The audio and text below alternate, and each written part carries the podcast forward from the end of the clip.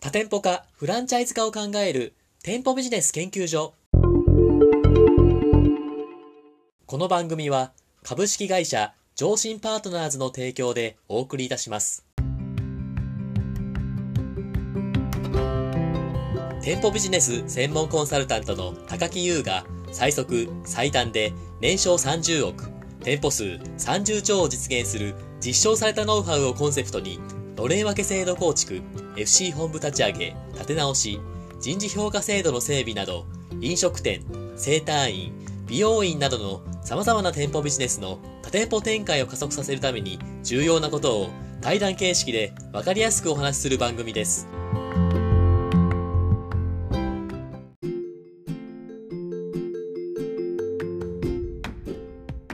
こんにちは。パーソナリティの田村陽太です。配信第34回目となりました。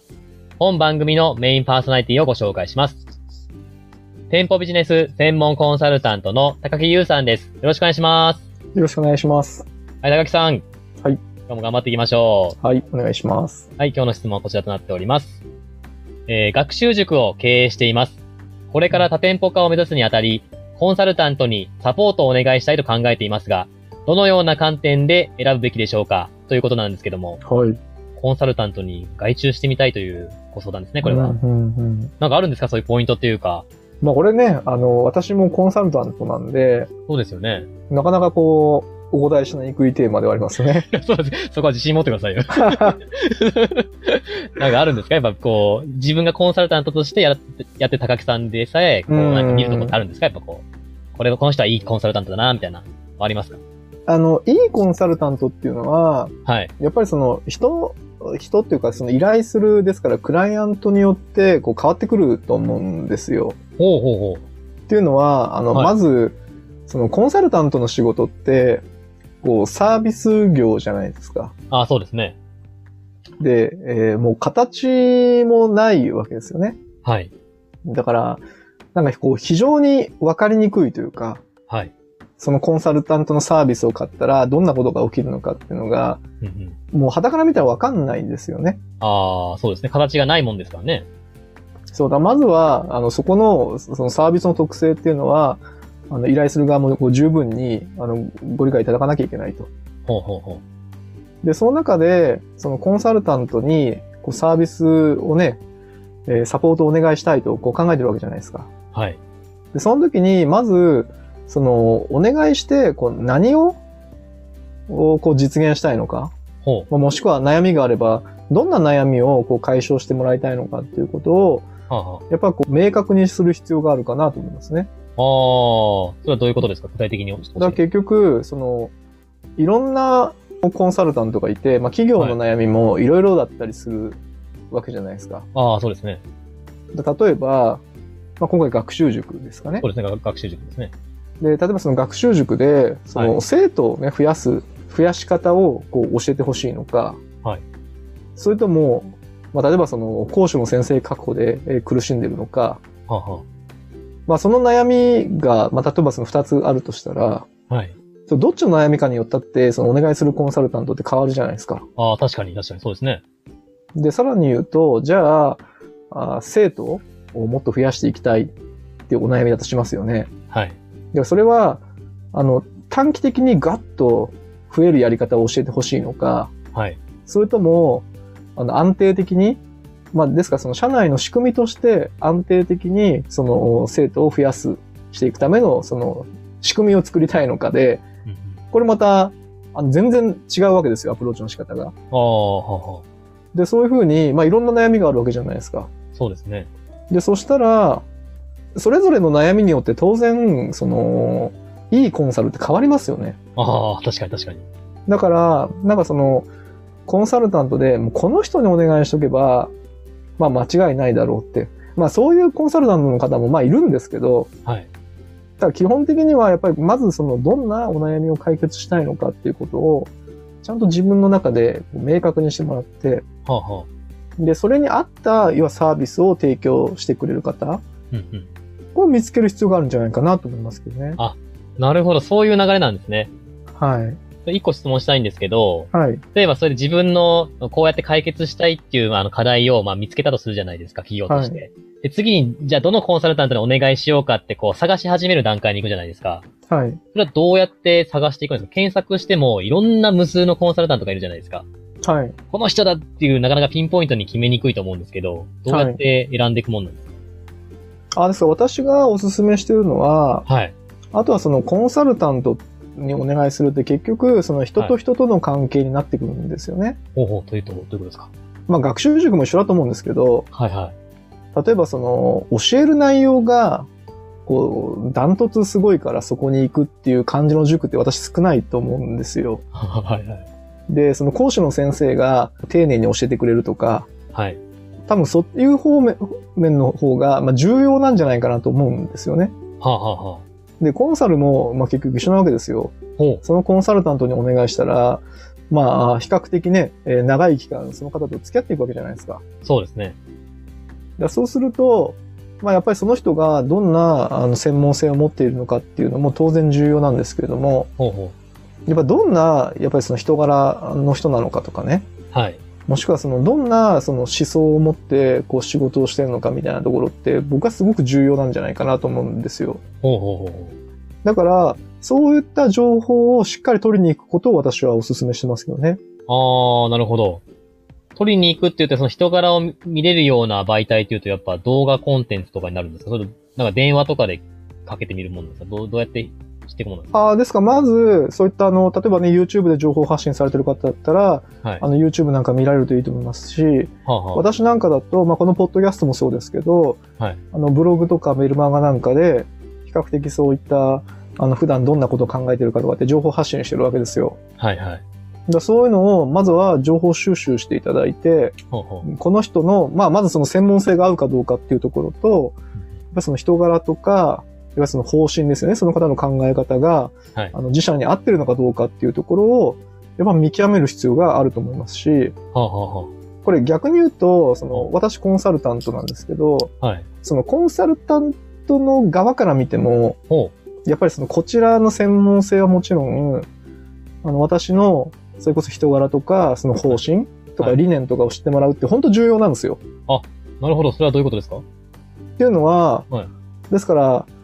ね、私の会社の理念っていうのは、その店舗ビジネスのその社会的な地位を高めていくとはい。いうところを、あの、中心に据えてますからね。はい、はい。ただその店舗ビジネスの経営者が儲かればいいみたいな、そそうう。いうサービスって提供してないんですよ。はあ、はだからそういう人が来られても困るんですよね。あ、はあ。ああ、なるほど。はあ、はだから従業員さんのことなんかどうでもいいよと。あ。はい。とりあえず俺が儲けたいみたいなはい思想の人来られて困るわけですよ。そうですよね。でそれはだから合わないから、ああ。だからそういう人にあの来てもらわないように。で、やっぱりこう、私たちのことをよく知ってもらった上で、やっぱりこう依頼を受けたいので、私たちはそういう情報を発信してるんですよね。ああ、じゃあその思想を発信することっていうのは、その、頼んでもらうお客さんをフィルターにかけるっていう意味でも大事ってことなんです ね。あ、そうですね。だから、まあ今ね、この番組でも、いや、はいそういう人は、だから、来て、来られたら困るっていう話してるわけじゃな いですか。だそうですねからはいこういう話してたら来ないわけですよ。ああ、なるほど、そうですよね。確かに。だから逆に言うと、いや、その店舗ビジネスのね、社会的地位を高めたいとかっていうね、そういうことを共感してくださる方っていうのは逆に来てほしいわけですね。ああ、なるほど。ありがとうございます。もうもう一は個い質問したいんですけど、はい。あの、さっきのブ YouTube とかブログとかで、いろいろとこう、あ、このコンサルタントは自分に合うなっていうことで、見極めていくじゃないですか。はい。で次に、じゃあこの人にお願いしたいですっていう形で面談すると思うんですよ。はい。その時に、このコンサルタントは大丈夫なのかなっていう見極める時の質質問のポイントというか、こういうことを聞いたら、この人はいいコンサルタントだみたいな、ポイントってあるんですかまあ、まずは、その人、さっきお話しした、その人柄とか方針が合うかどうかですよね。はい。で、その後は、やっぱりその、コンサルタントがお話ししてる内容っていうのが、はい。やっぱその具体的かどうかっていうところだと思いますけどね。おおというと、どういうことでしょうかっていうのは、あの、はい冒頭でお話しした通り、そのコンサルティングっていうものには形がないんですよね。はあ、はあはなんかこう、まあ正直わかんないわけですよ。その、あーはいそのコンサルタントの商品がいいのか悪いのかっていうのは。あ、ほうほうほう。ただ、あの、ちゃんとしたコンサルタントっていうのは、当然そのコンサルティングっていうのを他でもやってたりするわけじゃないですか。そうですね。やってなかったとしても、いや、こういう風にやっていくっていうのをちゃんと考えてんだと思うんですよ。ほうほうほだから、あの、必ず、その、提案する際とかに、えー具体的にどういう内容になってるのかとかね、そのコンサルティングが、例えばその、えー月1回面談とかするんだったら、全部で何回ぐらいなのかとか、うほうほう。で、各回の内容どうなってるのかとか、具体的に示せんだと思うんですよね。ああ、はいはいはい。で、そこまで、こう、要は具体的に出せると、その見えなかったものが見えるようになってるじゃないですか。はい、そうですね。で、これって、まあ実際私もコンサルタントだからよくわかるんですけど、はい非常に難しいんですよ。ほうほうほう。と言いますと。で、で、逆にその、いや、例えばね、いや、あなたのお悩みに、私は全部聞いて、その時の、いや、改善案をご提案しますよ、みたいな言い方、はい。 すんごいふんわりしてるんじゃないですか。そうですね。抽象的。 だからめちゃくちゃ楽なんですよね。はいはい。で、それを、いや、例えばね、あの、あなたは、今回この学習塾の方がどんな悩みかちょっとわかんないんですけど、はいじゃあ講師が募集、ご不足してて困ってる。はいっていう悩みだったとしたら、それを、じゃあ私にご相談いただいたらね、こう全部でこう6回支援しますと。うんうんで、その人手不足の悩みを解消するためには、こういうプロセスで、その支援をしていきますってこう出すっていうのは、大変じゃないですか、どう考えたってい。やーそうです。多分結構聞き出さないと厳しいですね。学習塾がどんな状況なのかとかも聞かないとわかんないですよね。だからそこっていうのは、やっぱりそのコンサルタントの方が、どれだけノウハウをね、これまで保有してきてるとか、どうかとか経験してきてるかどうかによって、こう、だいぶ差が出てくるわけですよ。はあ、はあはだから逆に言うと、その、うんなんか何してくれるんだかよくわかんないあ、はい。あ、なんか相談聞いて、えーなんとなくアドバイスしてくれるみたいなはいことしか言ってないんだとしたら、それはちょっとコンサルタントとして、怪しいですよね。ああ、はあはあはあ。そこがちょっと見極めのポイントというか、あや怪しいなって思うちょっと判断基準なんですね。うん、だから私なんかは、やっぱりその、基本的にサービス業っていうのは、そのコンサルタントに限らず、そのサービスがね、こう、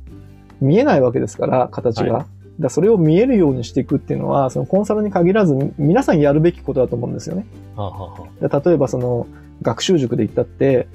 えーこの、成績をこれぐらい上げるために、えーこういうカリキュラムで、こういう指導方針でやっていきますとかって見える化するじゃないですか、普通。あ、はい。で、コンサルタントもそうあるべきなんですよね。だかあらそれがない方っていうのは、やっぱり下げた方がいいと思いますし、でそういうのをちゃんと示してくれる方にお願いされるっていうのがいいのかなと思いますね。あ、なるほど。もう時間が結構近づいてきたんですけれども、はい。最後あの僕質問したいことがありまして、はい。で、コンサルタントね、あ、この方いいなと思って、ちょっと最後はいもう決めようとしてるじゃないですか。だけどもう一人、このコンサルもいいなと。二人悩んでますと。うん。最後、高木さんだったらこの二人悩んでると、このどっちにしようかって悩んでた時に、どういうところで見極めますかこのコンサルタントにしようっていう最後の決め手は何ですかいやー、私はやっぱりこう、コンサルタントの方って、こう、それなりにね、長い期間のお付き合いになると思うんですよ。そうですよね。はい。だから、よくあるのは、はいやっぱりその価格をね、すごく意識して、価格が一番安いところにしようとか、はいまあそういう観点も、まあ確かにあるんでしょうけど、はい。やっぱり私は、まずその人としてとかう、んその理念に合うかどうか、はあはあ私はまあそっちの方を重視した方が、まあ中長期的にはうまくいくんじゃないかなと思いますね。あーそれ会社の理念と、そのコンサルタントの理念がこう一致してるみたいな感じですかまあそうですね。だからその方のコンサルタントの考え方とかに賛同できるかどうかとか、あそもそも人として、えこの人と一生つき、ね、付き合っていきたいと思えるかどうか、まあそこが一番重要なのかなと思いますけどね。ああ、なるほど。高木さんもね、今までいろんなお客さんを見てきた中で、やっぱりそのはい長続きしてるお客さんっていうと、やっぱその理念がこう、合わさってるところがい、やっぱいいですか関係う性として。ん、やっぱり最終的には、はいそうですよね、あの、仕事に対して、まあ、どんな思いをやってるかとか、そういう考え方が近い方っていうのが、やっぱりお付き合いって長いですよね。ほうほうほだからその金額がどうとかっていうのは、まあ確かにこのね、短期的なところで見ると、あの、まあ大きい違いにはなるだと思うんですけど、やっぱこう中長期的に見たときには、やっぱりその最終的には人で選んだ方が、まあ失敗はないんじゃないかなと思いますね。う。なるほど。高木さんの会社にコンサルティングをお願いしたいときは、どんな風な流れでなるんですかこのこの通常ですと。なんか面談とかあるんですかまあ通常は、うちはですね、そのブログしっかり読んでもらったりだとか、まあメルマガも発行してるんですけど、はいそれ以外に、まあセミナーなんかもやってるんですよね。ほうほう。で、まあ、あ、まずはそういうので、えー私がですね、もしくはうちの会社がどんな思想でやってるのかっていうのをまず知ってもらって、ほうほう。それで、あ、ちょっとお話ししてみたいなと思う方には、一回あの、個別相談に申し込みいただいてるんですよ。ああ、なるほど。はいはい。で、そこはまあ無料で対応してて、ほうほまあこれがだから、実際ね、ほえー私と例えば一回話して、まあ、あ私と一緒にやっていきたいかどうかっていうのを知ってもらう機会ですよね。う。ああー、はいはいはい。で、そこである程度ね、こんな風にしたらいいんじゃないですかっていうお話。で、えーうちにご依頼いただく場合はこういう感じでやりますよっていう、まあ、企画書なんかも出させていただくんですけど。ほうほうほで、あとは、まあ、相手の経営判断になりますんでね。